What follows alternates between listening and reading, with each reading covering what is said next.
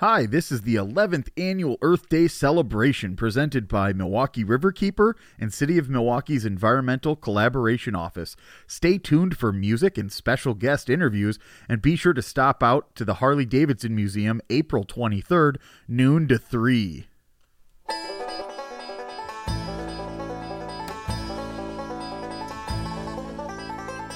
Hey, welcome to the Wisconsin Drunken History Podcast. We are your hosts, Eric Sturgeon. And I'm Russell Sari. This podcast is about all things Wisconsin, history, music, culture, and beer. Although we don't often use strong language, the content is not intended for young audiences, so listener discretion is advised. If you love the bluegrass music you hear in this intro, please check out Dang It's from Madison, Wisconsin by visiting their website, dang dash its dot com. Now on to the show.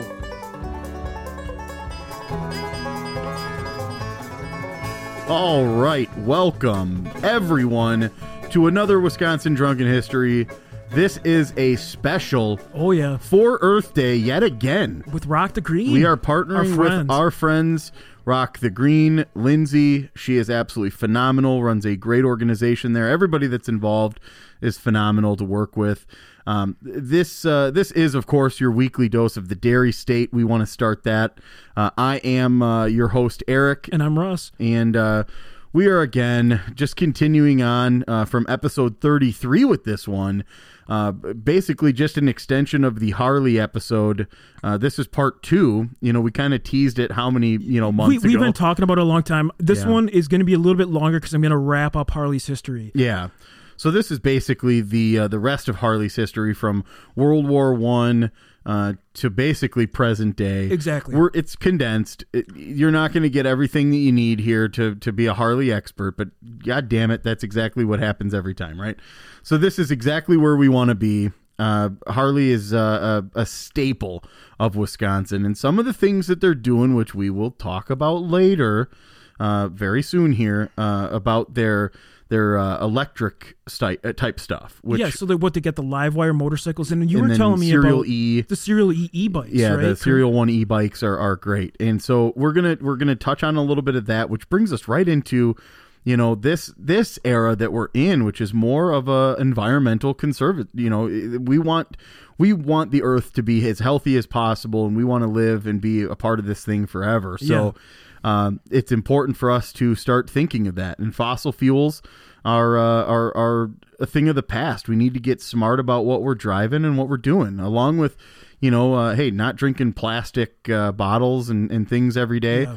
You know, hey, get yourself a nice, uh, hydro flask, fill that thing with water every day. It's, it's going to be better for you, but also better for the environment. So when I, when I, when I am a millionaire, Eric, um, yeah. are you going to help me develop the uh, L G reactors I've been talking about? I mean, I don't even know what they are, but yeah, so, if it, does it make me Iron Man? So th- these are like, this is the one thing, like if I had the money to do it, I would design these. So basically they're just, so when you're on a spaceship, L G is a lot of, is what's actually powering the oxygen inside of a lot of these space crafts, correct? Sure. So you're getting that oxygen and rebuilding, and it absorbs all the C O two and the release of your thing, but then it's Got also it. producing. It's basically like what a tree does. But what I want to do is make an L G reactor, which is pretty awesome. And I'm going to, I'll get into it one of these days with you, and we'll talk about it, but it's yeah. been on my list. If I was ever a millionaire, I would start developing an L G reactor. Hey, I'm so, in, man. Okay.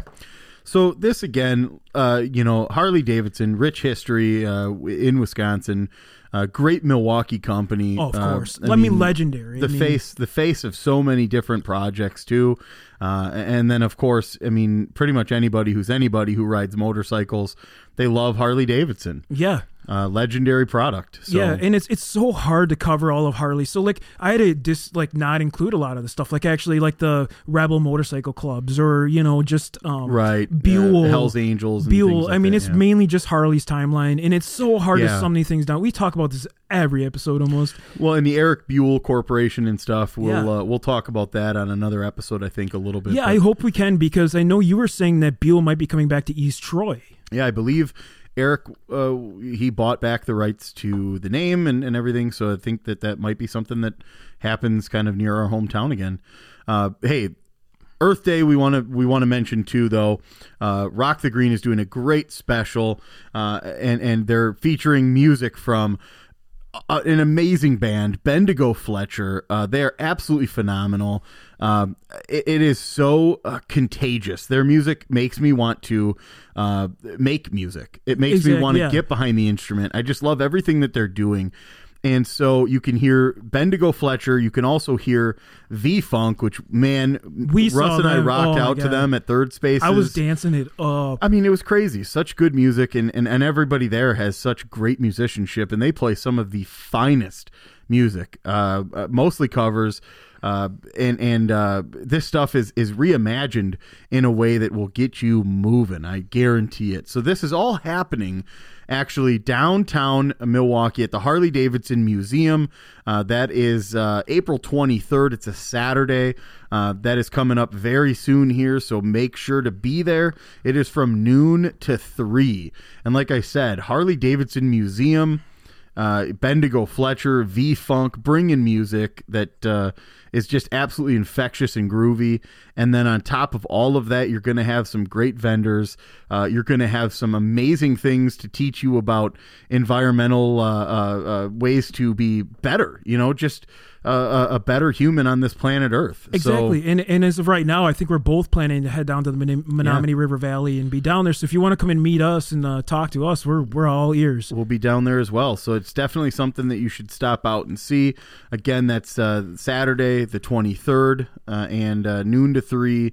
Amazing, amazing stuff coming out of there, and we will definitely be uh, in person for at least a little while and rocking out and hanging out. So uh, let's go ahead and jump in, Russ, on this uh, on this fine Harley Davidson episode. Yeah, so I got a lot of info here to cover, so uh, bear with me and buckle up. So if you haven't already listened to, uh, be sure to go back to episode thirty-three where you can learn about the original Davidson brothers and uh, their contribution to the original Harleys that first came out. Um, and it, you also, if you do go back, uh, Russ Klisch from Lakefront was on that episode. Yeah, we did interview Russ Klisch, uh, famous Lakefront brewery guy. But where we left off is where they were dis- uh, dismantling the uh, Yellow Brick Factory, the old Juno avenue factory, I believe it was. It was. Yeah, I think that's exactly where we left off. And then yeah. we're heading into the World War One era when they were actually contributing to World War One. Right, right, right. Making sidecar motorcycles yeah. and stuff. So in nineteen seventeen, um, obviously the United States enters World War One, and uh, demand for motorcycles started growing. And the British were already producing some at the time, including the Model H, uh, which is Triumph, for those that don't know. Yep, Triumph motorcycles. Around nineteen fifteen. And the U S military actually purchased twenty thousand motorcycles from Harley-Davidson for the war effort. Yeah, it was a big contract for them. And Harley launched a line of bicycles in nineteen seventeen in hopes of recruiting more domestic customers for its motorcycles, including the traditional diamond frame men's motorbike, which was like a step-through frame, um, the ladies' standard, and uh, Boy Scouts for the youth, a Boy Scout model. Yeah, so those are all going to basically look exactly like your normal bicycles. And then there's just going to be a motor mounted and, and uh, uh, hanging in between that diamond frame like you would see, uh, like I said, with most bikes. Yeah, and the effort was actually discontinued in nineteen twenty-three because of disappointing sales. Um, but obviously this company's still doing okay just due to all the money they made during World War One selling those motorcycles. Right.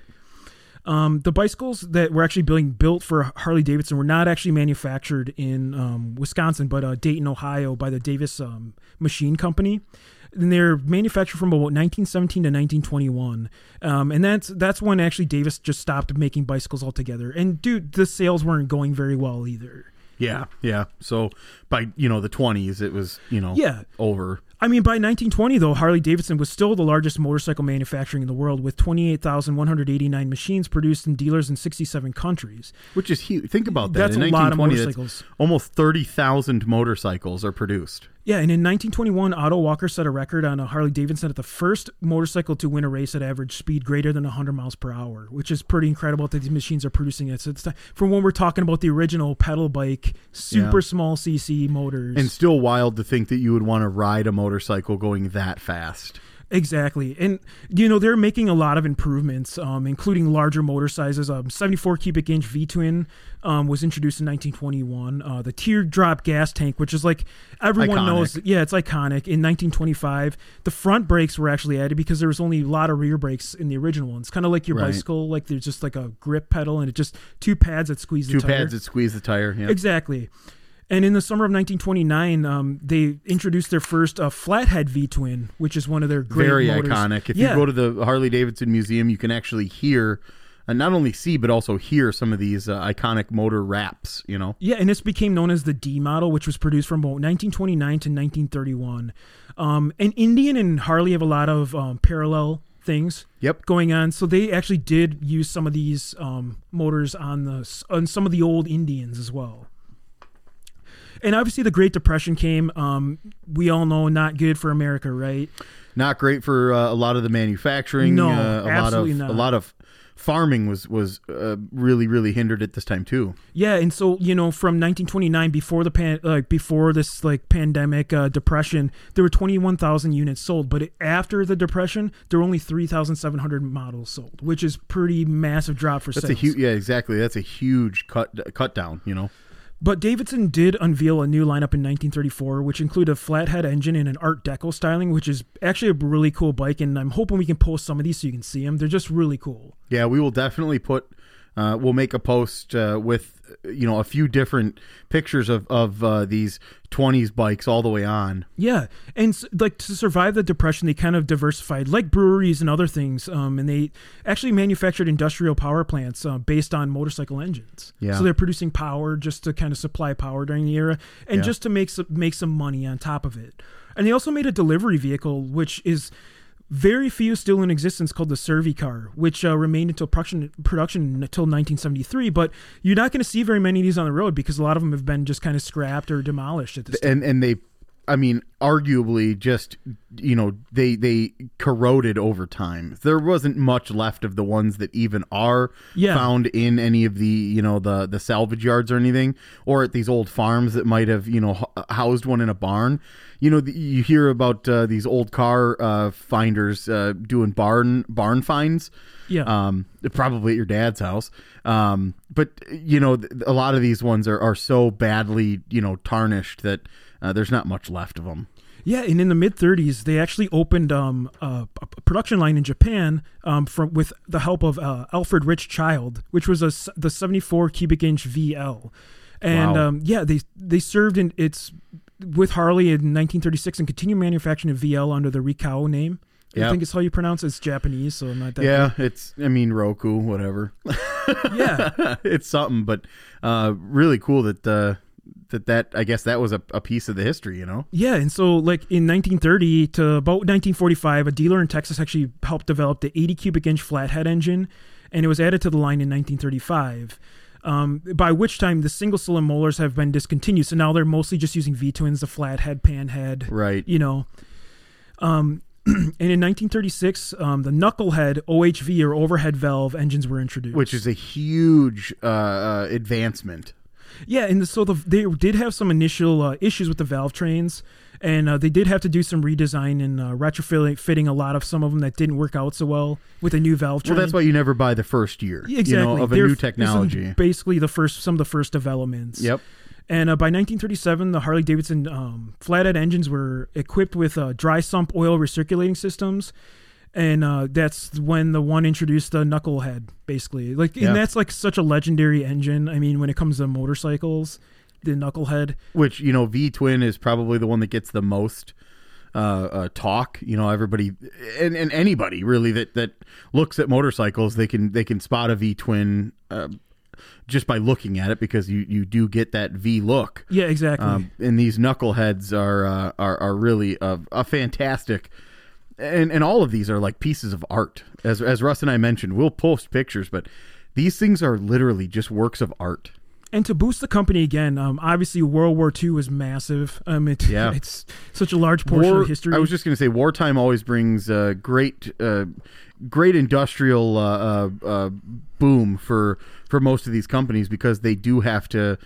Essentially, you know, every, everything manufacturing-wise goes then towards those war efforts. So companies like Harley-Davidson can really uh, expand because their motor efforts will, will go right directly to things that have to be shipped to the war. Exactly. And so Harley, the probably one of the most iconic bikes you see is the military olive green with the brown saddle yep. seat.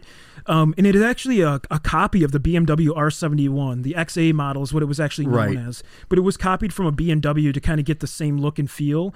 And one of only two American uh, cycle manufacturers survived the Great Depression, actually. So most of the other ones went under, all these other small ones that right, were going on. Right. and uh, Harley-Davidson, due to the war effort, produced a large number and resumed c- civilian production as well, because they now have the funding to start making these again. Um, in Harley-Davidson, on the eve of World War Two, is already supplying the Army with military-specified versions of its forty-five cubic inch line. And the A in the um, K stood for Army, actually. So the W L line, which yeah. was the one. So they went to W L A line, which is the the W L Army version. Right, right. Upon the outbreak of the war, the company, along with other manufacturing enterprises, shifted to war work. More than ninety thousand military motorcycles, mostly the W L As, which we talked about, and the W L Cs, which are the Canadian version, the C standing for Canadian, obviously, right, right. were produced and provided to the Allies. Um, and they actually received a lot of awards for these for their war efforts, in uh, one in nineteen forty-three and the other in nineteen forty-five, which were awarded the excellence in production. And uh, Harley-Davidson produced the W L C for the Canadian military shipment to the Soviet Union under the Lend-Lease program, and a number of about thirty thousand of them made it to the uh, Russian front. Wow. And generally in nineteen forty-two, serial, uh, the serial numbers and the war production kind of started to end, um, but they resumed in nineteen fifty just due to the Korean War starting to come up again yeah. with the Cold War going on. The U S Army also asked Harley-Davidson to produce a new motorcycle with many of the features of the B M W's side valve and shaft-driven R seventy-one. And uh, Harley-Davidson did do, kind of copy some of the engine and reverse engineered some of the design. And uh, the seven fifty c c nineteen forty-two Harley-Davidson X A was starting to be produced at this time. Which is huge. That's just seven fifty c c for a bike is pretty wild. I know it gets really large now, but seven fifty c c is fast. Oh, yeah. And this this really, like... it was basically all new for Harley, so they weren't you cross-referencing parts. These were all new reverse-engineered par- oh, oh, parts. Oh, yeah, absolutely. This is, I mean, it, this is a, a, the frontier, man. Like, they're exactly. they're literally creating as they go. And eventually, like, th- th- even though they're still producing these, obviously Jeep is probably the most famous one for being World War Two, though. World really War Two, iconic, Army yeah, Jeep. Jeep, Jeep the, yeah, exactly. And and those things could be dismantled and re reassembled in, like, four minutes. There's groups that still go around that can uh, uh, completely dismantle a, a wartime Jeep, like World War time Jeep, and then uh, uh, rebuild it in like seven minutes or something like that. Yeah, and actually this this one that was actually produced for the military is actually the only shaft-driven Harley-Davidson that was ever made. For a Harley-Davidson, shaft-driven? A shaft-driven wow. one, yep. So this Instead was the only of, like, one. Chain drive? Yeah, chain drive is usually the ones that they use currently, or belt-driven. Belt-driven. They use a, a belt-driven, a, a yeah. pretty big wide belt that actually sits on the pulleys. Yeah, that's crazy. Which gives it a lot of torque if you do use a belt. Shaft-driven, I would imagine, is weighty. It's uh, big, big, girthy, uh, heavy. Yeah, and actually, um, after the um, after kind of the war, the they made a, these small Hummer sports cycles, and these were designed after a German mo- motorcycle, the uh, D K W R T one twenty-five, which adapted, manufactured, and sold from about nineteen forty-eight to nineteen sixty-six. And uh, yeah, it was kind of one that was not many made, um, but they do they you still can find some of these once in a while. Yeah.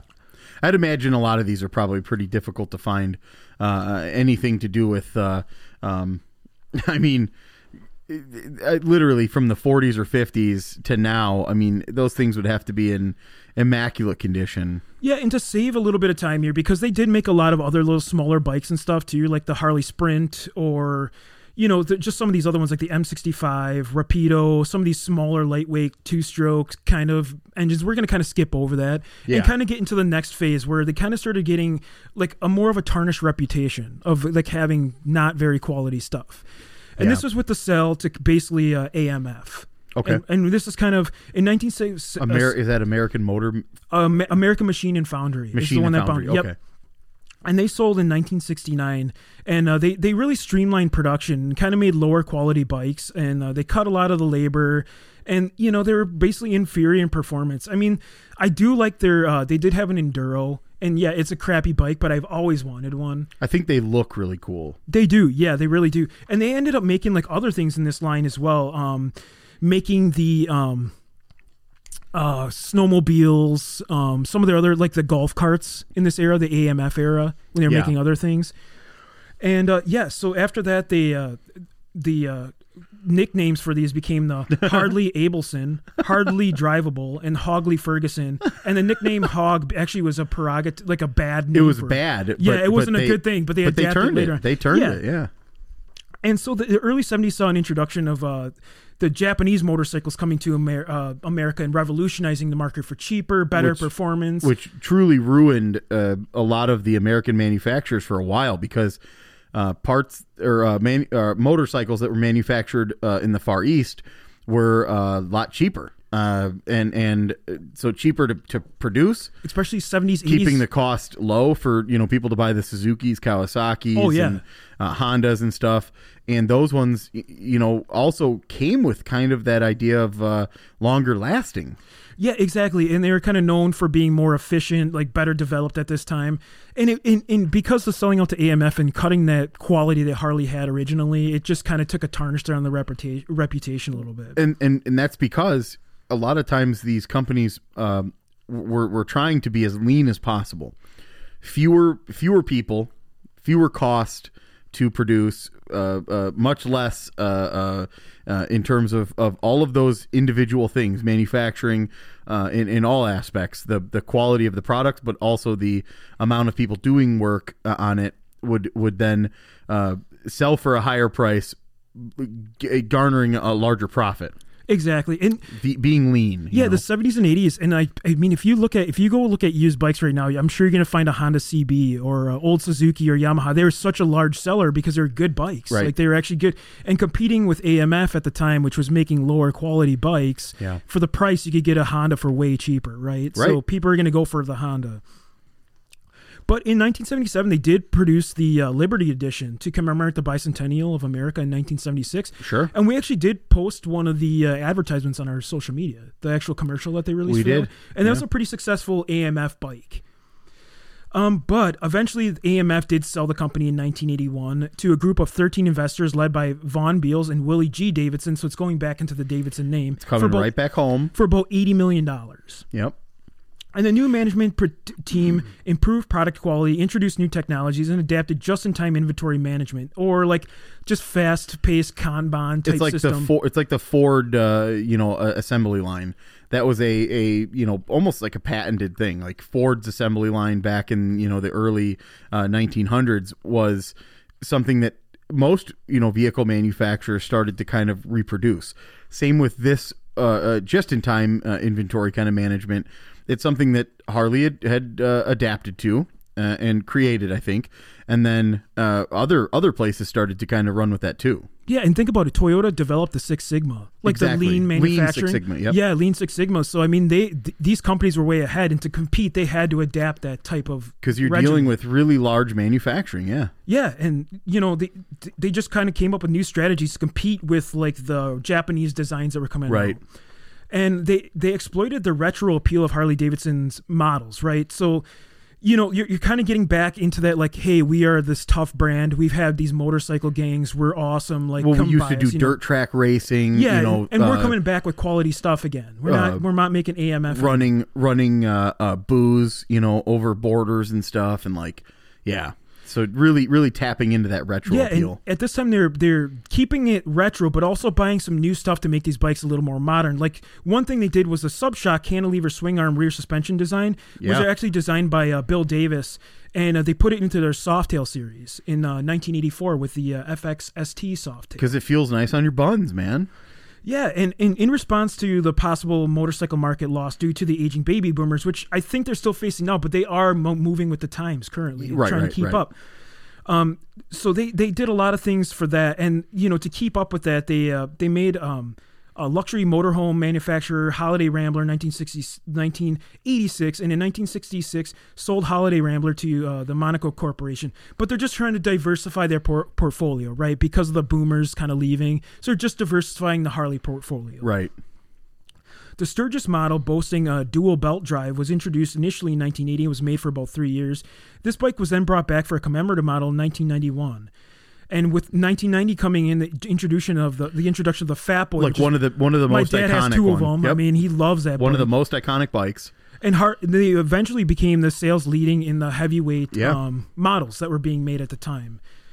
And uh, yeah, so then nineteen seventy-one, uh, Aramachi, um, Harley Davidson Tourism Village, And in nineteen sixty, the uh, consolidated one sixty-five Hummer lines and the Super ten introduced the topper scooters. So they're kind of diversifying again, right? Absolutely, yeah. You you got to just keep doing that. And you uh, got to be fluid. You got to go with what's what's there and, and what's needed and, and what people are demanding, you know? Exactly. It's just kind of changing with the times. And like at this time, like the kind of the, the smaller scooters were kind of coming out just to compete with like the Vespas. The Vespas, and, yeah, the Italian exactly. scooters. Exactly. Yep. But eventually they would be discontinued, like the Passer and the Scat model, yeah, which is yeah. an awesome name for a bike. The Scat, and, and actually you can go and sit on a Scat at the Harley-Davidson Museum. Yeah, yeah. I have a picture on which one. Which is really cool that they like did try to compete with other things and diversify like their profiles. So at the Fat Boy technology, so we're going back to the Fat Boy. The Fat Boy technology um, actually became, was was the name of the uh, combination of the atomic bombs, Fat Man and Little Boy. It's how they got the name for the Fat Boy. Oh, I thought it was yeah. actually just like they saw Eric Sturgeon hanging out. But I guess this has been debunked. Um, it actually comes from the ex, uh, the observation of the motorcycle being wider. So that was like the rumor, I guess. So like this one's mill. just a wider bike, a wider exactly. a wider track. And, and so you you know, they, they just named it Fat Boy. And I mean, today, I mean, just think of all the lines they have now, like the Sportster, Fat Boy, Softail. There's a lot of them. Yeah. And actually, in two thousand three, they celebrated their hundredth year anniversary, and uh, I was able to see Elton John, which was awesome. But they also had Doobie Brothers, Kid Rock, and Tim McGraw. Elton, hey, John, all the... Elton John was a weird consideration for them because it's kind of like I thought it'd been like Steppenwolf or something, didn't you? Like the only one out of that whole thing I don't like is Kid Rock. Yeah, the Doobie Bros are sweet. Tim McGraw's kind of I'm actually country. huge. I'm huge on Elton John and the Doobie Brothers. Tim McGraw, I could take or leave, but Kid Rock, I'm just not a fan of. You're not, yeah, I'm not a huge fan of Kid Rock. No. So construction started at seventy-five million dollars for the new museum, and it's a one hundred thirty thousand square foot uh, museum in the Menominee River Valley.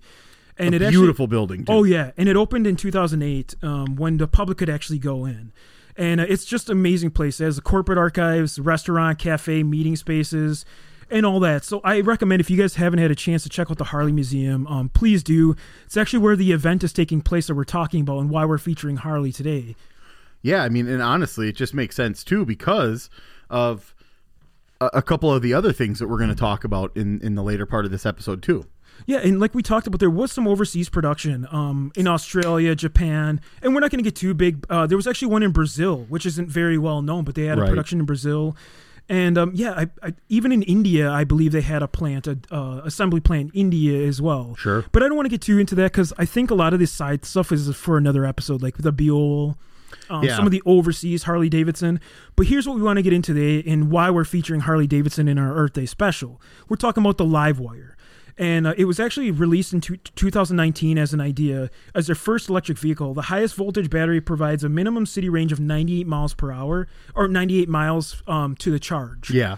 Um, the LiveWire targets a different type of customer than their classic V-twin powered motors.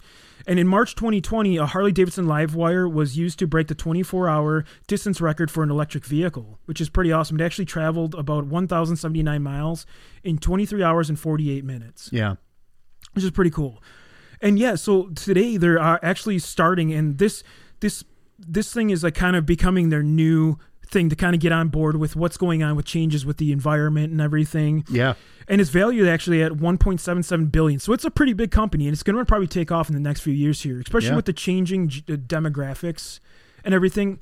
And Eric, can you talk to us a little bit about the um, electric bicycles that are coming out? I'm just kind of curious about yeah. those. This, I wanted this is something to touch, new to me. I wanted to touch a little bit more on the LiveWire one, uh, one of one of obviously uh, Harley's expansion bikes uh, assembled uh, by Harley-Davidson in the U S A. Yeah, yeah.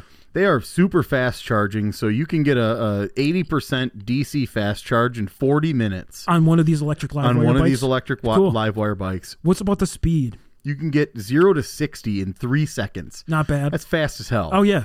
The best thing that I can say about these things is one hundred forty-six miles on a city. It's not too bad. And uh, about ninety-five combined. So like an average, like they said, city in our, and country, about ninety-six yeah. in our article here. So really great distances. If you're a person that wants to get into to motorcycle riding, or you already have been motorcycle riding and you don't have that big of a commute to work, these are amazing things to have.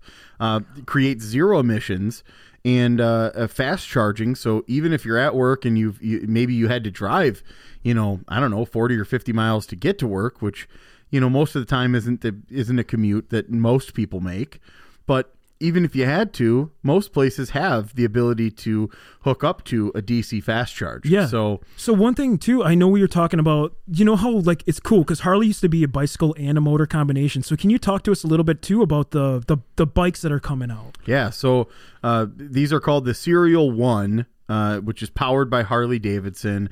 Uh, these are your your more typical bike. It's a bicycle, and so uh, you can pedal it, uh, but also you can uh, use a, a small electric motor that actually powers the bike as well. And how fast can these roughly go to? Like uh, twenty-eight miles per hour. Oh, that's not bad at all. For that's like great. Especially in the city, like it's in perfect. The city. That's perfect. Yeah, you're only you're only experiencing twenty-five miles an hour generally, thirty miles per hour, and these can handle pretty much all of that. Uh, and they're great, sleek, stylish looking bikes, uh, and, and, and around the city of Milwaukee, I guarantee, you know, that the, these are great bikes. Yeah, I, I mean, agree. It's a, just a awesome that Harley's product. Kind of moving to the next generation too, and kind of continues to develop. And, and, and just like we've talked about in this, in this episode, and even in the previous episode, you know, pre World World War One, we're talking about a company that is allowed, uh, to move fluidly with the times. Yeah, exactly. They, they constantly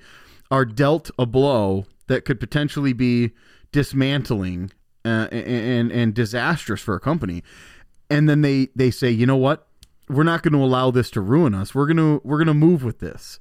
We're gonna move with this and and conform to it.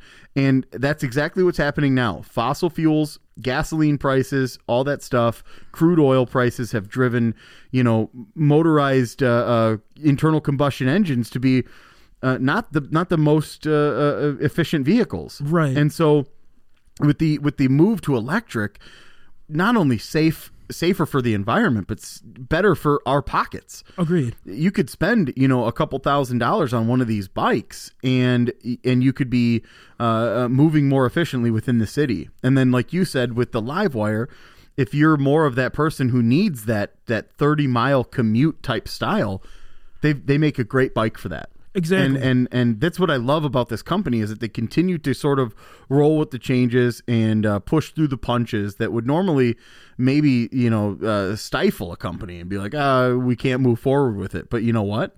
Not Harley. They're one of those companies that continues to say, you know what? We've got something cooking on the back burner. You just wait. We're going to make sure to roll with that, and we're going to get you an electric bike, and we're going to get you an electric motorcycle. Those are things that are absolutely key in uh, in Harley's uh, future and continued uh, success. And they're such a Wisconsin staple, and I I love featuring them, and I'm glad we could wrap this up. Even though this is going to be a long episode here, I'm glad we could wrap up the history of Harley. I hope you guys get a chance to go to the Harley Museum, and I someday still want to own um, an A M F Enduro. I don't care how bad people say the quality is. That's that's one thing on my list. At some point, I'm going to buy one. But yeah, and, and again, just to reiterate, uh, April twenty-third, that's a Saturday. Uh, noon to three, you're going to be able to come out to the Harley-Davidson Museum, which alone is an, an absolutely fantastic place. Russ and I have visited there together. Uh, I have visited there uh, numerous times before, uh, and uh, things are ever changing in that museum. They're they're bringing in newer, cooler stuff uh, for you to for you to see and witness the history.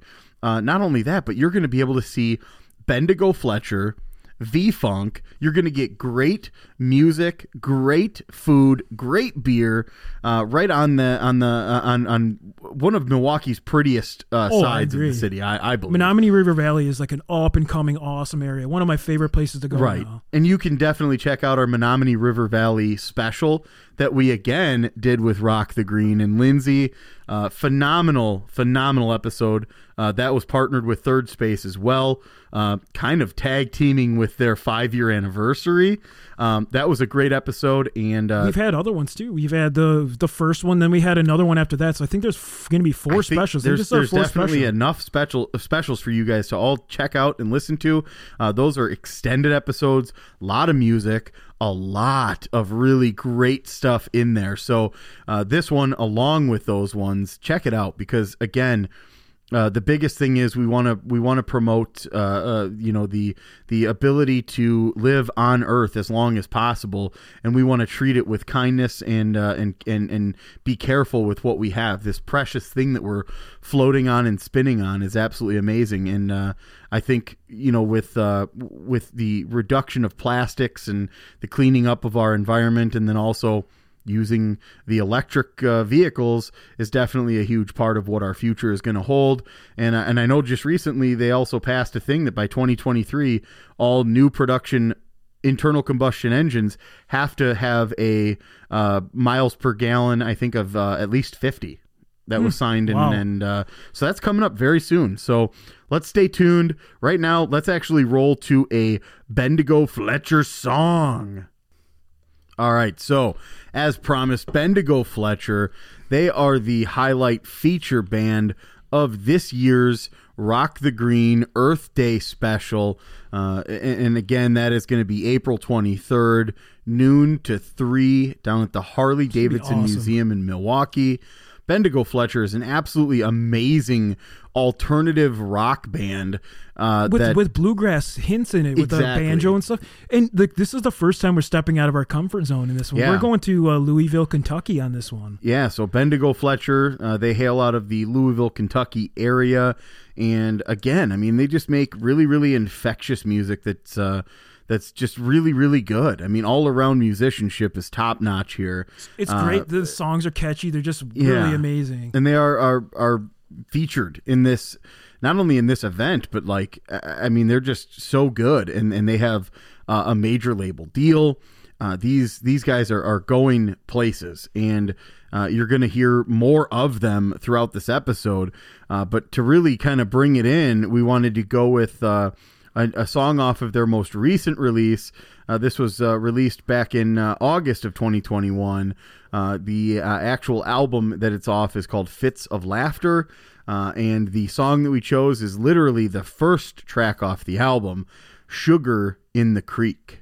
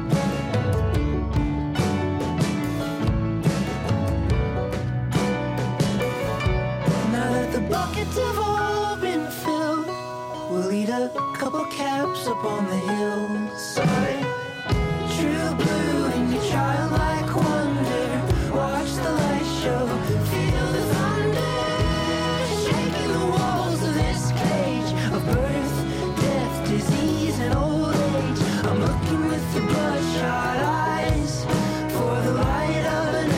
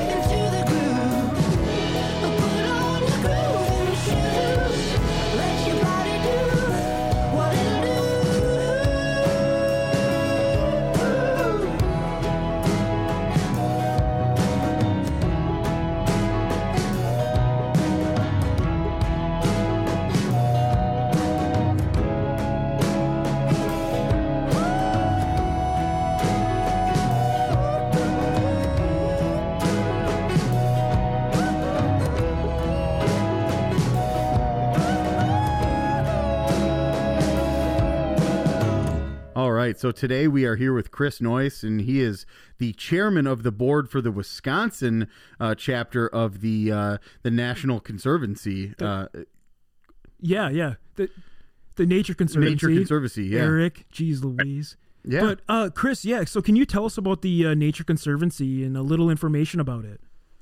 Yeah, I'd be happy to. It's uh, it's the largest Uh, Um, conservation organization in the world. We are a global organization. We operate in seventy-two countries and in all fifty states. And some of the countries we work through partners. Um, our mission is to protect all land and water on which all life depends. That's uh, sort of the mission statement, which I uh, I like to repeat. Uh, it's pretty basic, but it's uh, really, really important. Um, we have four specific conservation goals that we're pursuing. One is we are You know, traditionally a land trust. We protect land and, and make it available for public use. Um, that's one goal. The other now that's been developed over the last ten or fifteen years is to uh, promote food and water sustainability. Um, our third initiative is Healthy Cities, which is one of the things we're doing with uh, Rock the Green and, and Milwaukee Riverkeeper. And then obviously we have to tackle climate change. It's, uh, it's critical for our future. Um, and those are the four principal um, goals of uh, the not only the global organization, but our our state chapter here in Wisconsin. Great. Yeah. I mean, like the global warming thing is one thing that keeps me up at night. I think about it all the time. So yeah. It's great that there's people out there fighting for it.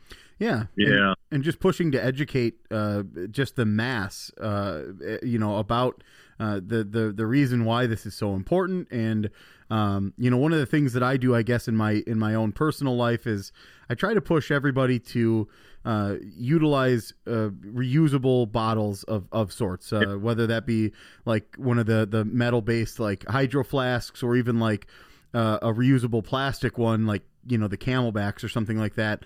But something right. that, that stops people from buying, you know, these uh, one time use oh, yeah. bottled waters, you know. For sure. Yeah, we we have that here. Yeah. So, Chris, can you tell us what we can do? It's just some little things maybe that we can do as citizens that we can contribute to your the, the cause you're you're promoting here. Yeah, obviously we uh, we need financial support always, but uh, we're, more importantly, we need members of our organization. We have some twenty thousand members in the state of Wisconsin. I'm not sure what it is globally, but uh, that twenty thousand, that's a critical number. Um, uh, being aware of issues like you've just identified, um, single-use plastics, you know, unnecessary trips to the grocery store, you know, oh, uh, not using reusable uh, containers as much as possible, avoiding plastic at all costs, plastic bags, et cetera.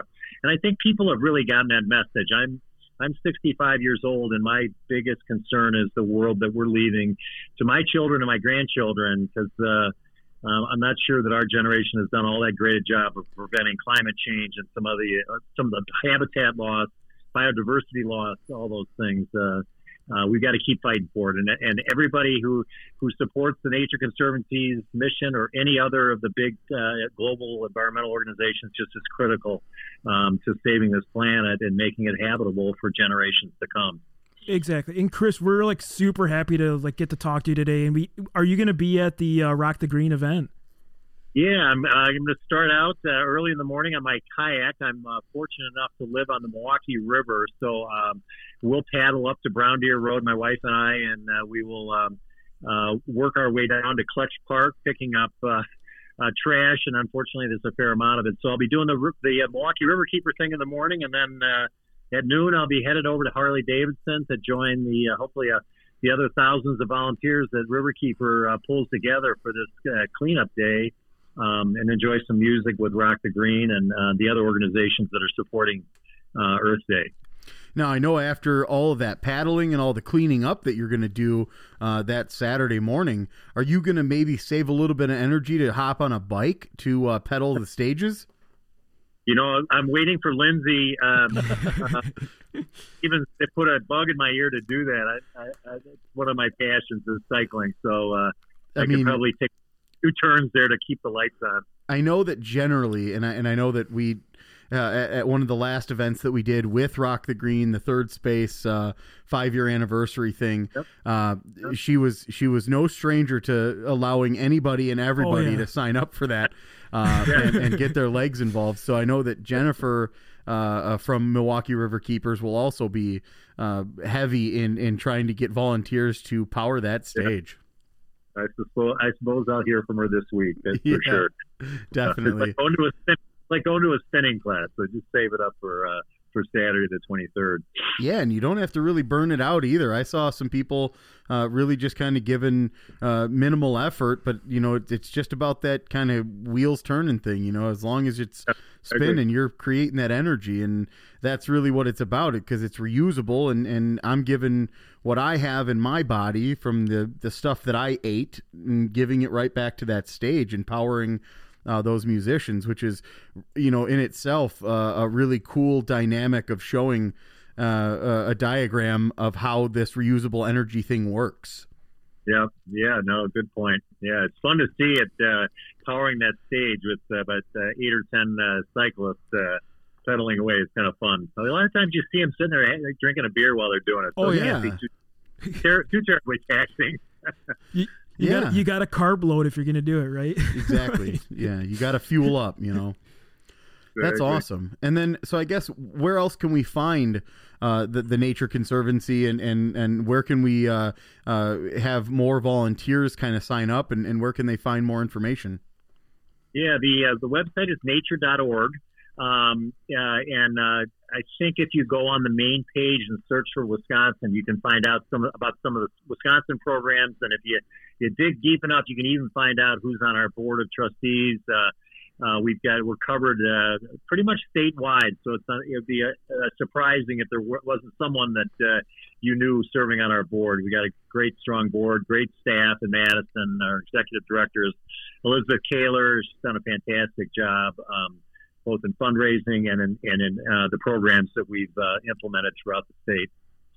Great, Chris. Thank you so much. And uh, yeah, we you know we are in the same boat, and I'm glad there's people like you out there fighting for. Uh, all the global warming and issues we have coming up in the right. future. Taking care of the earth, you know?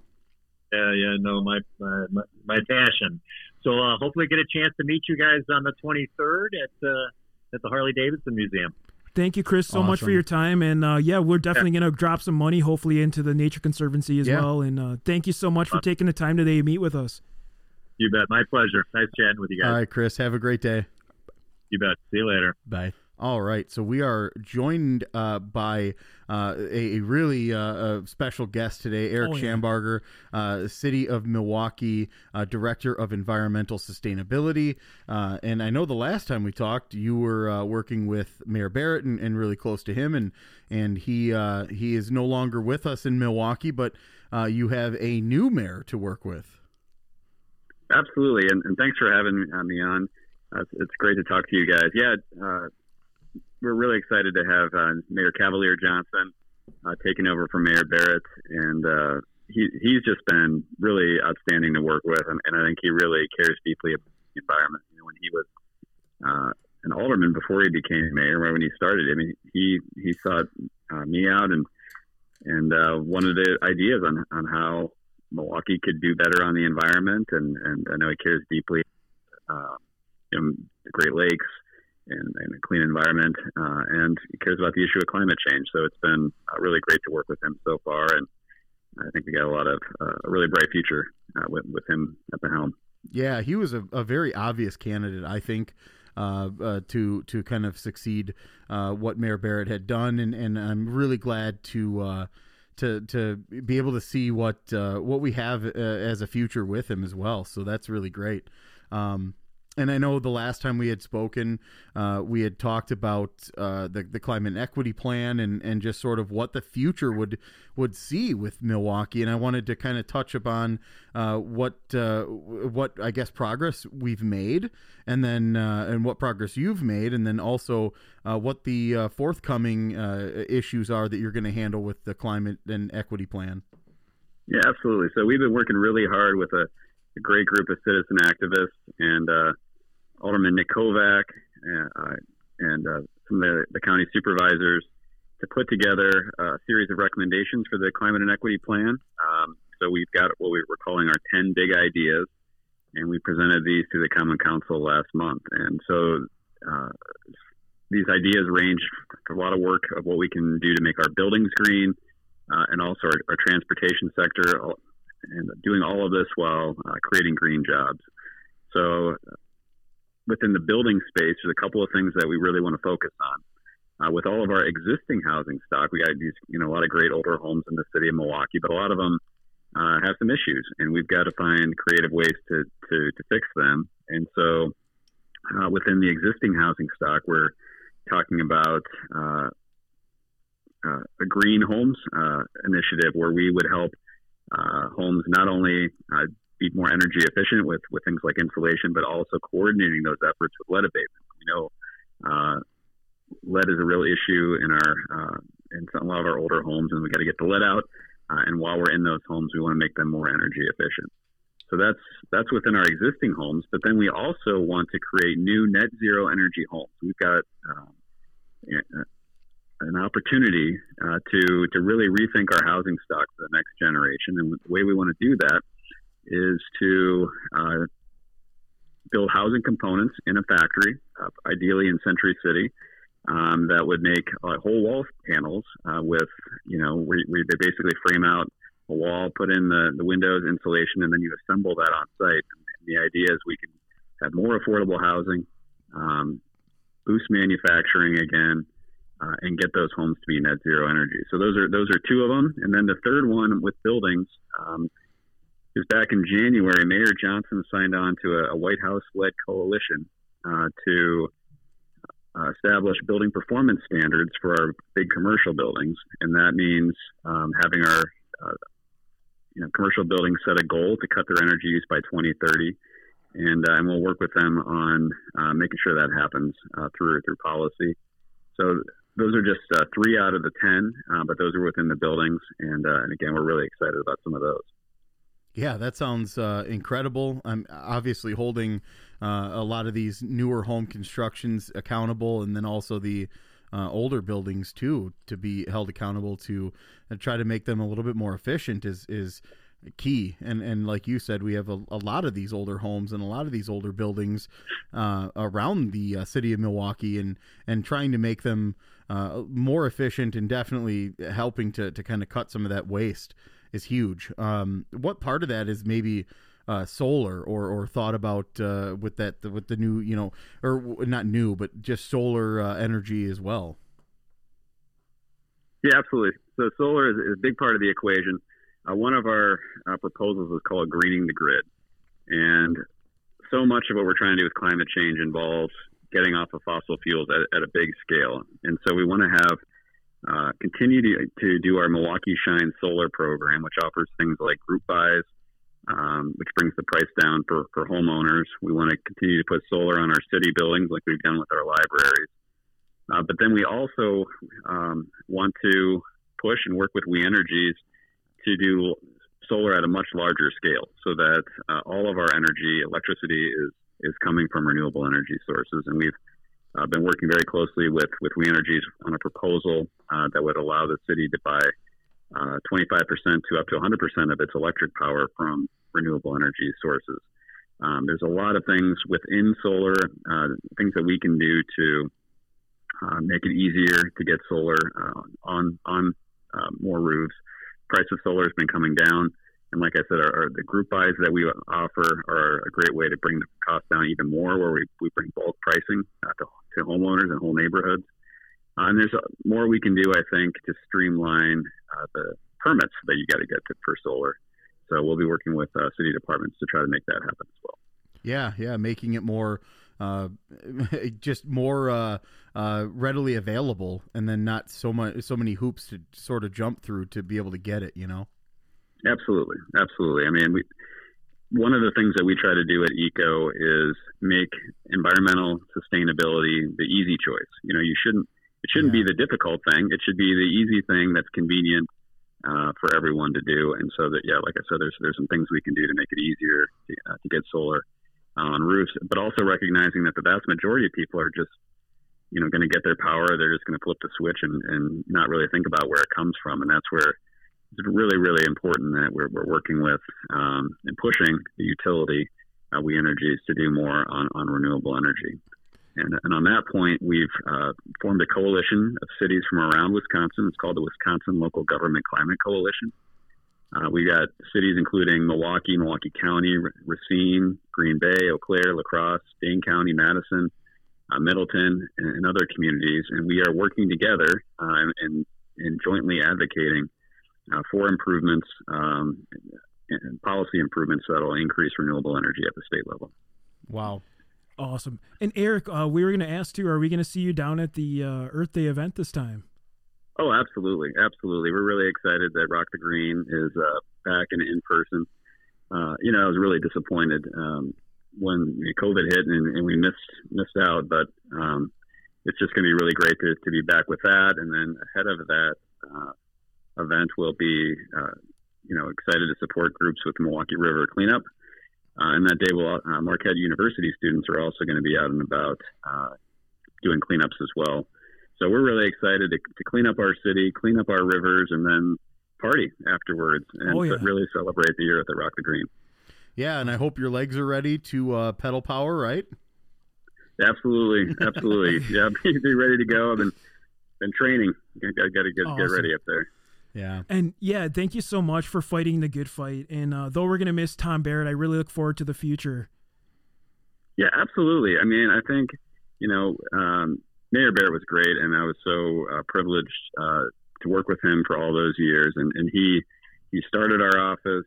He um, was was very supportive, uh, working with the Great Lakes Saint Lawrence Cities Initiative and, and really uh, kickstarting the cleanup of our rivers. And I think Mayor Johnson is going to run with that and, and hope, hopefully even expand on on these efforts because uh, you know, we are feeling the effects of climate change now. It's not something that's just kind of, you know, way off in the future. I mean, the effects of it are here. We've seen the wildfires. We've seen the flooding.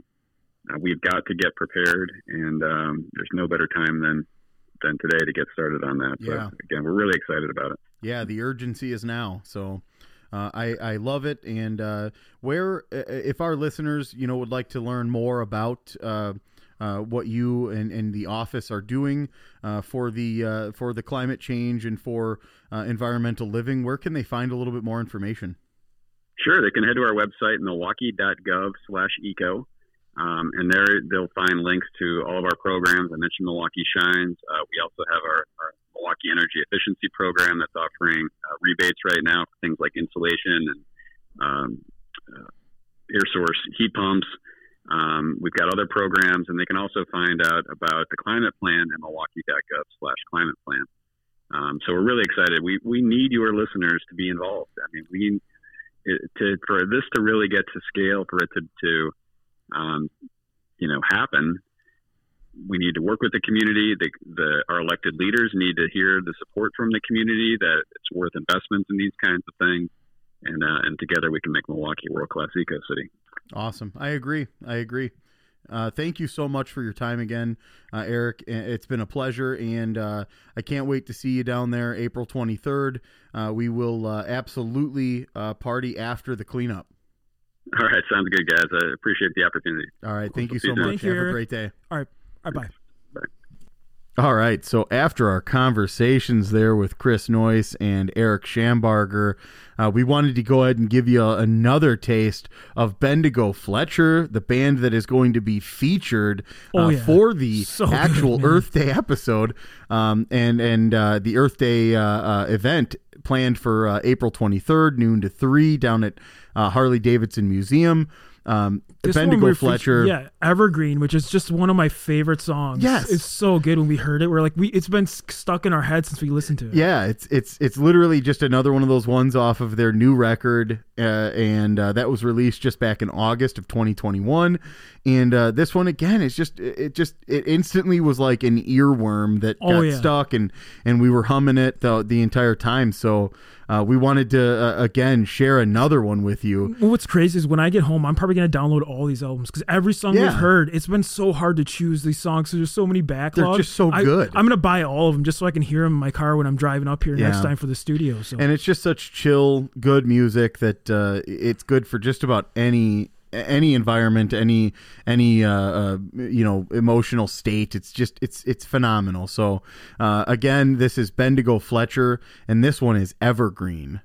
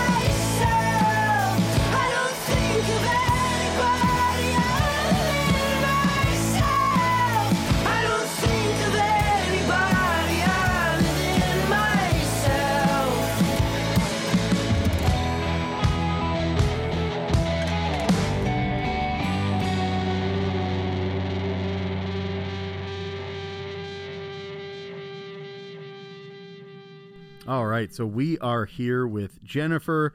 She is with the Milwaukee Riverkeepers. You're like the one keeping it real over there. Oh yeah, I mean, keeping keeping the lockdown on the M R V there in Milwaukee River yeah. Valley. So that's what we're trying to do. So uh, obviously we've got a, a big event coming up uh, with the uh, Earth Day and Rock the Green, Milwaukee Riverkeepers, uh, a huge event down there at the Harley-Davidson Museum. But uh, what happens early in the morning that uh, some of those individuals may not be privy to? Yeah, yeah. Well, um, we, on uh, Saturday morning, April twenty-third, starting at nine a.m. till about noon at uh, about one hundred different locations all over the river watershed, Milwaukee area, all the way up to Menominee Falls, down to the south side and west. Um, we have um, cleanup sites, and so we have close to uh, about four thousand people, um, somewhere around that number. It's quite a few that come out uh, on the, that morning and uh, remove litter, de- trash, debris, um, all the unsightly things we've been seeing a lot of lately, uh, and um, spend a little time beautifying our community and making it better for, for us and for the flora and fauna that live there. Yeah, which is so important, uh, not only just for the, the beautification process, but also for uh, the environment. Obviously, having those things littering the uh, the waterways and the waterfronts, not a good thing. It uh, it obviously uh, hinders uh, certain natural wildlife and, and, and other things too. So, uh, what? Uh, right. h- how often is this something that uh, Milwaukee Riverkeepers is involved in? So we've been doing this for uh, over twenty-five years, which is pretty uh, amazing. Uh, every year, the amount of trash we remove seems to increase a little bit. We remove somewhere around one hundred thousand pounds of trash cumulatively amongst all of the the people power we have going that day. Um, we uh, we do run a program that sort of Uh, can can go beyond just this one day because the trash and litter seems to be never ending, um, and uh, it, it will make its way down to the rivers with you know geography and wind and rain. That's kind of where the where the where the where it wants to go. Um, so we do an Adopt a River program throughout the year. So if people are really jazzed about this and they had a great time and they want to do more, Um, they can actually adopt a section of the river and they can go out and, and take care of it um, all year long.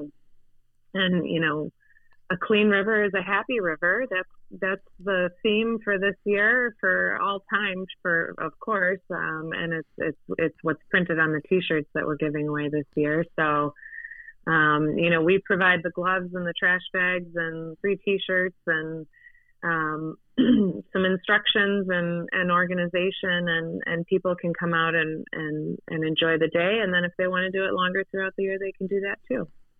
Yeah. And I mean, it's not, uh, like you mentioned, it's not just the, the debris and, and the, the trash and litter that makes its way down to the, the river, uh, for those, you know, for those to, to pick up around there, but also, uh, just, you know, that, that litter probably started and originated somewhere else.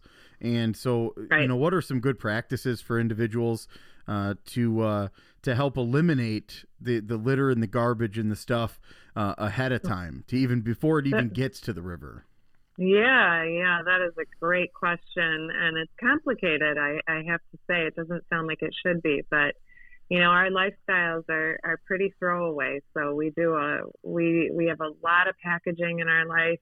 Um, and, and, you know, a, we just have, we create an extraordinary amount of trash. I think it's, you know, obvious to most, you know, there's, there's a trash issue. There's a plastic issue in our world. We've yeah. got, um, you know, plastic uh, tsunami in the middle of the ocean and um, plastics in our water. It's in our beer. Um, so things, you know, things people can do is to just really think about Um, reducing that packaging. Um, we, uh, you know, and, and then also, you know, doing your best to recycle, doing your best to control your trash. And when you put your garbage out, make sure it's secure. And um, it's, it, there's some little things people certainly can do um, on a daily basis, but Um, and, and it will add up for sure. Um, you know, we also are part of a larger coalition, and we help to lead this coalition called Plastic Free M K E. And the goal behind that coalition is to um, reduce single-use plastics and, and get to a place where we are not using so many single-use plastics, where we just, you know, get a, a plastic right. container, fill it full of food, and then throw it away in, in you know, fifteen minutes, when it's something that's going to um, last forever. Every piece of plastic that's ever been made still exists. It does not biodegrade uh, very quickly, if at all, um, certainly not in our lifetimes. And, um, you know, there's, um, we are a very smart and, and clever and dedicated uh, community. So we're hoping that, you know, Milwaukee can really take on this uh, single-use plastic epidemic in our world and, and help, because, because that is, as you say, that's really where the, the, you know, the trash is, is originating somewhere else, and it's making its way down to the river. It's not that people who are walking along the river and hiking along the river are dumping grocery carts and other, you know, bowling. Yeah. We find all kinds of crazy stuff in the river, and it, it gets there through, you know, it doesn't get there because people are trying to put it there. It yeah. gets there because of our systems. So yeah, it's not like you go to Walmart and push a shopping cart in there. Like, no. Hey, here you go, wherever. But yeah, yeah, exactly, exactly. Yeah. But but yeah. Jen- but Jennifer, we we're going to ask too. Um, is there any way we can find information where we could volunteer as well, or our listeners? Yeah, we would love to have as you know, more volunteers, the better. Um, if you go to our website, which is Milwaukee Riverkeeper, all one word, and it's singular, milwaukee riverkeeper dot org, you can sign up for our our spring cleanup, and we have a map. And so you can look at the map and find a site that's close to where you'd like to go, whether it's where you live or your friends live or where you go to the river or your favorite park. Um, these, I should, I, I, do, I do think I should clarify, the cleanups are along, they're land-based. They are not in the river. So just right. to be clear, you're not going to have to put on waders or get in a boat or right. anything like that. So, um, uh, but yeah, people can go to our website and sign up, and um, we, uh, we're looking forward to a really great turnout this year. Everybody's really, uh, last year was a great turnout, but we have a lot of excitement. We have a lot of people registered already. So we think this year's going to be even bigger. Awesome. And Jennifer, we were going to ask too, um, are you going to be at the uh, Harley-Davidson event, and are you willing to dance it up with us? Absolutely. Well, yeah. so we are one of the sponsors of Rock the Green, because we just throw on this huge event. We want people to celebrate and, and get to be together after they spend all this time, you know, working to make our community better. But it just seems so silly to put together a party that created additional waste, you know, more plastic cups and wrappers that we had to just then sort of throw away again. So plus my staff was like, you can't make us put on two events in a row.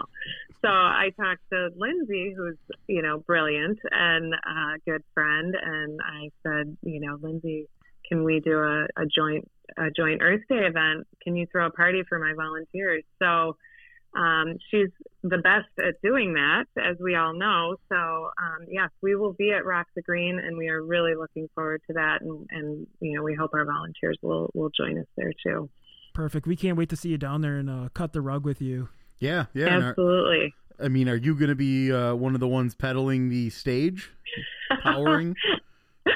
I'm not going to this time. Um, I would love to. Uh, one of these days, I, I need to get on one of those bikes. But no, I, yeah. I'll, I'll be there, though. I'll be up on the stage saying a few things Ooh. with Lindsay, too. Exactly. So. Perfect. Yeah. Can't wait. Yeah. But, Jennifer, thank Wonderful. you so thank you so much for fighting the good fight and uh, doing such great things for the environment and our communities around here. And uh, we really appreciate you, and we can't wait to see you there and uh, maybe share a beer and some dance moves.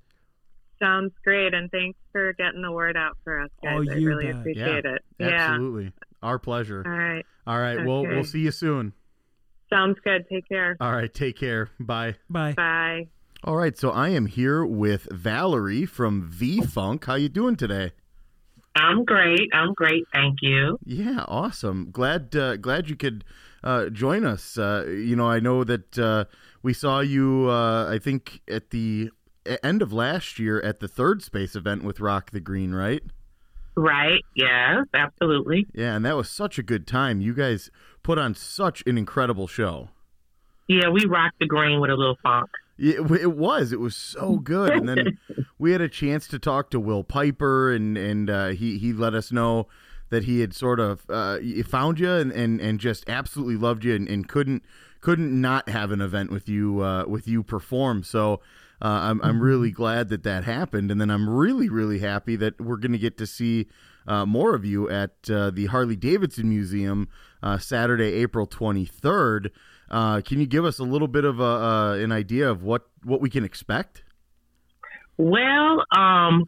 I was told that the power again would be generated by the cyclists.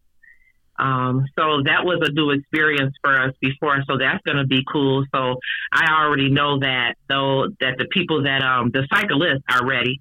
So what we'll be bringing is, again, like I said, a little bit of funk, um, which includes, um, old school dance music, uh, blues, R and B, a little bit of rock. So just a mixture and a variety of um, feel-good music that caters to young and old. Exactly. Um, I mean, and, exactly what you would need to have a great time and dance and, and party, right? Right. You know, so music is a healer, and music is the key to a whole lot of um, what I would say like camaraderie amongst people.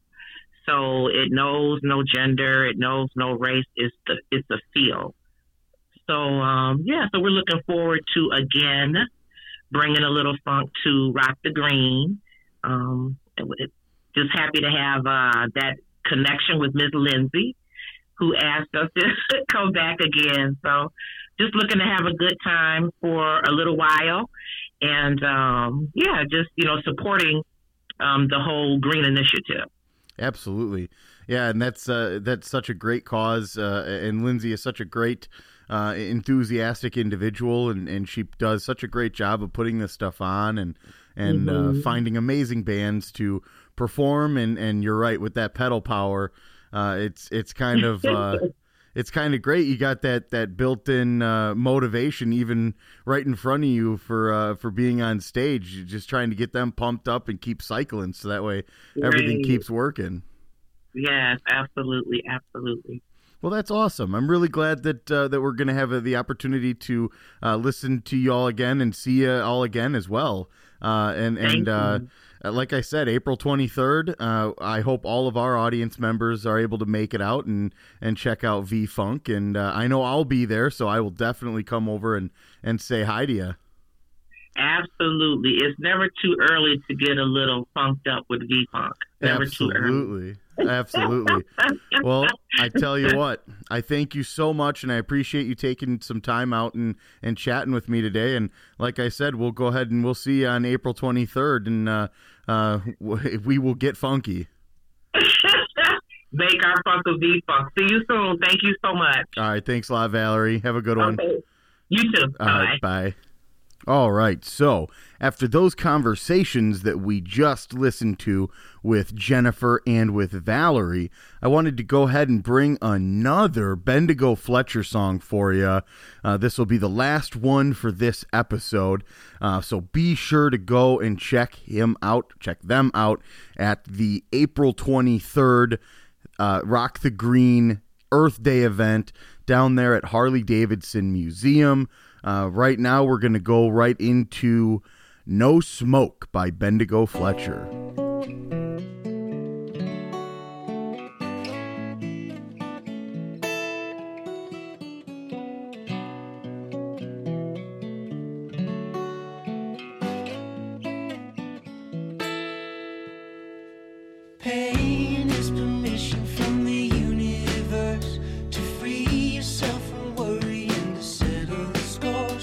Crack you, is it fiction? And all will be forgiven. The come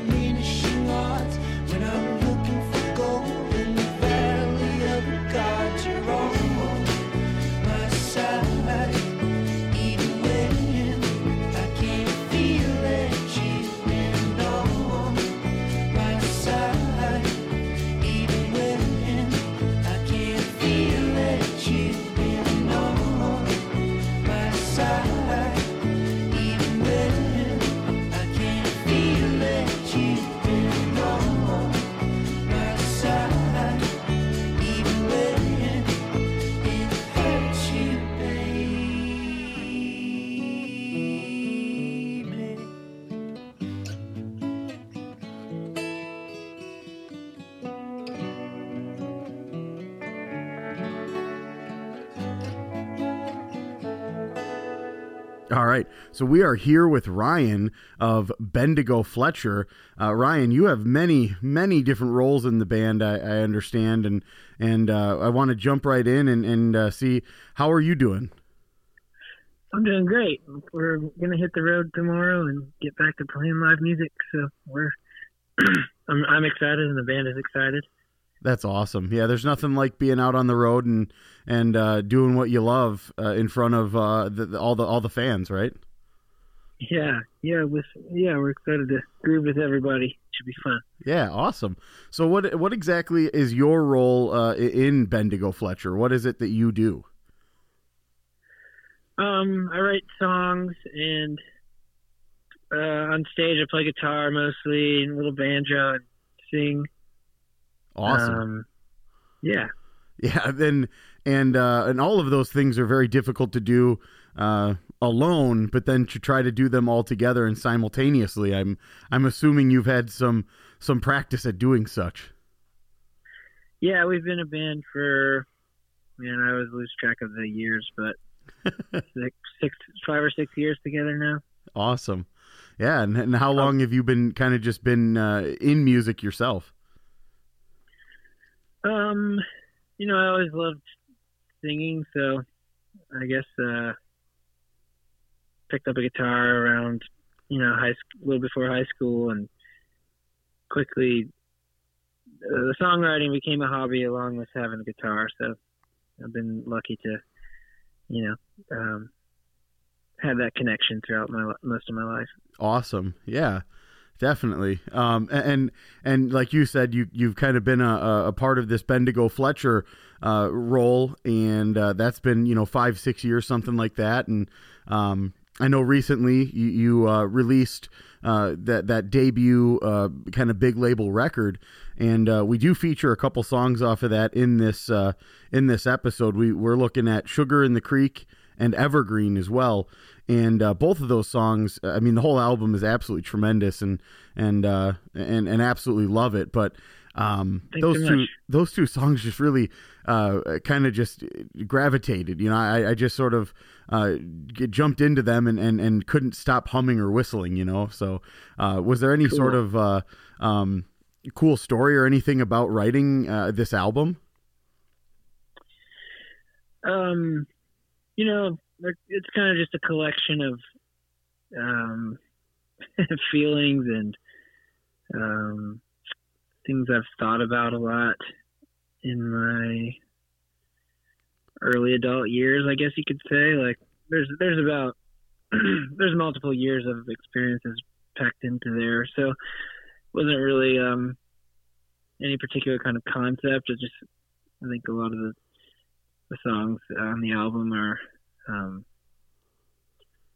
products of, of life experiences and develop developing those songs with a band. Right. Was really, really fun. So, um, yeah, just kind of kicked us off into album mode and giving us to that next step of thinking about songs as bigger collections, you know? Yeah, absolutely. And, and, and like you said, it, there's always kind of that, uh, that, that, that meaning and stuff that all kind of hides in there. And, and you as the artist may not even know exactly what the, uh, what the main idea was. It just sort of all hit you, you know, and, and, um, yeah, it's awesome. I think that's well, well, well put. Yeah. Yeah. Yeah, it's all just sort of, it's buried in there, and then it all just sort of comes spewing out, and and and uh, it could be a guitar that, that really lends the the song, and, and and as soon as you pick it up, it just kind of just flows, you know. Um, that's really awesome, and and like I said, we're really digging uh, everything. We also feature an, uh, a little bit of the older song called "No Smoke," uh, which another one yeah. we just absolutely uh, just dug right from the beginning. You know, when we started diving into that catalog. Um, It just absolutely uh, uh, rocks. So uh, I'm I'm really proud to uh, to have uh, been able to work with you, and uh, that we'll be able to hang out uh, on on uh, Saturday, April twenty-third, and uh, I cannot wait for uh, for that. And and uh, again, it's the, the eleventh annual uh, Earth Day celebration, which is huge.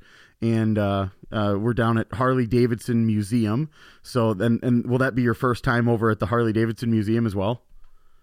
Correct. Yeah. We've- We've never played together in Milwaukee, so we're we're really excited. Awesome, um, and yeah, looking forward to seeing some motorcycles.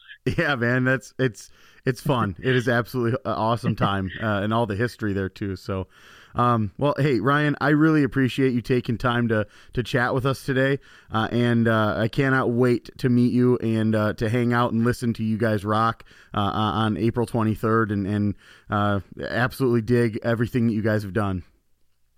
Thanks a lot, Eric. We're, we're looking forward to meeting everyone. All right. Thanks so much, Ryan. Have a great day. You too. Bye-bye. All right. Bye. All right. So we are here with Lindsay Stevens of Rock the Green. Lindsay, how you doing? Eric, I'm great. How are you doing? I'm doing great. Doing wonderful. Uh, fine, fine day today. It was uh, beautiful, as always, in Wisconsin. Uh, you never know what yeah. you're going to get, but today was absolutely gorgeous. So, um But hopefully, uh, hopefully we get a little sunshine on uh, Saturday, April twenty-third. Absolutely, yeah. So uh, let's let's jump right in. I mean, the event, uh, the eleventh annual, right?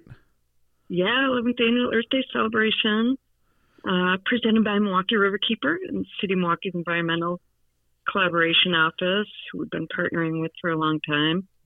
Uh, coming up at the Harley-Davidson Museum. Yeah, what a what a fun place that is too. Oh, it's going to be neat. It's, it's from noon to three on um, Saturday, April twenty-third, just following uh, Milwaukee Riverkeeper's twenty-seventh annual Spring River Cleanup. And it's a free celebration, too. Yes. Yeah, yeah. And there's there's a lot going on earlier in that morning with the river uh, cleanup and, and, uh, and that whole group with Milwaukee Riverkeeper. Uh, and then this is sort of that uh, that after party, right?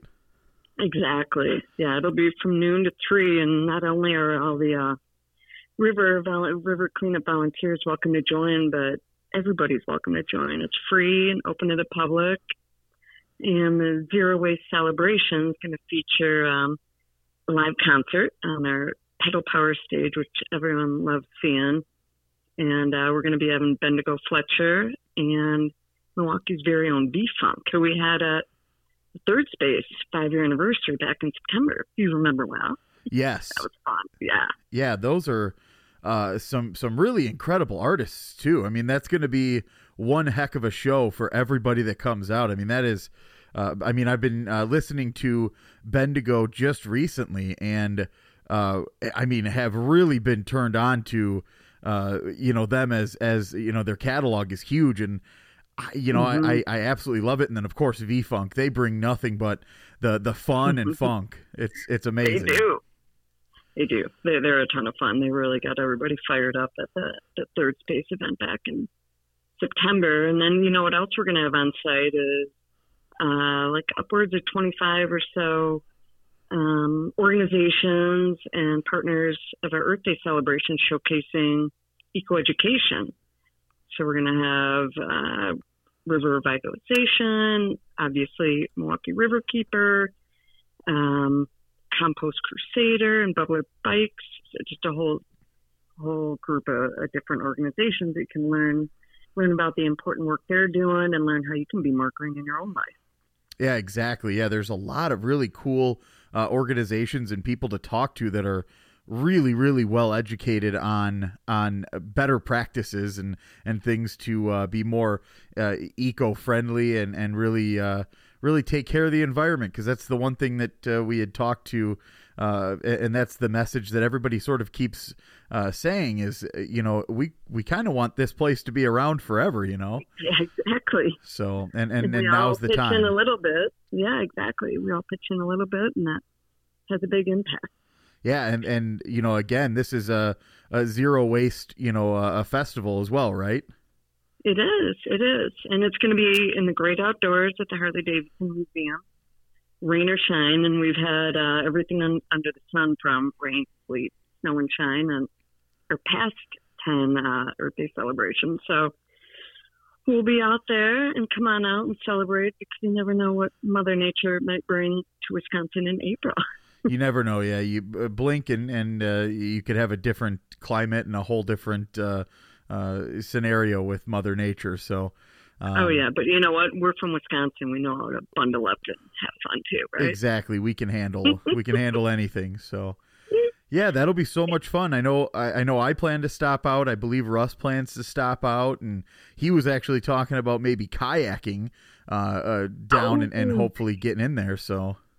We know we got the pedal power stage, and we've got a few time slots um, that are still available to yeah, power we're... the stage, and uh, we, we could save a spot for you guys. Yes, we will definitely put our legs to good use. Uh, I know we haven't in the past, but we will this time. Oh, yeah, okay, good deal. I know, and last year we celebrated Earth Day together. Yes. Wisconsin Drunken History and Rock the Green with uh, Trapper Shop. Yes, yeah, what a what a fantastic... Uh, uh, first virtual collab experience. virtual yeah. experience. And yeah, that was uh, still kind of right in the heart of everything. So yeah. This will be a little bit different. You know, we got together d- during Third Space's uh, anniversary and, and the Menominee River Valley celebration, but uh, this will be our first time really getting together for, for Earth Day. Uh, yeah. That, that we've actually okay. known each other. 'Cause I was at the twenty twelve exactly. Earth Day, that's you know, celebration as okay. well. So that's right. Awesome. Long time ago. Well, awesome. We're looking forward to it, and I'm glad, you know what, this is our fourth podcast together, isn't it? Yes, it is. Yeah, yeah, this is uh, a, a growing uh, relationship. Yes, it is. So, yeah, well, I can't wait, and uh, and I know our, our listeners will, will absolutely love the event as well. Uh, they love good music, and, of course, they love uh, beer and Harley-Davidson, so uh, this will be a Great perfect event. Yeah. Yeah. So...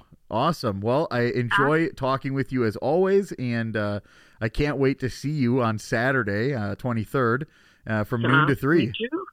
Good deal. All right. Thanks so much, Lindsay. Have a great day.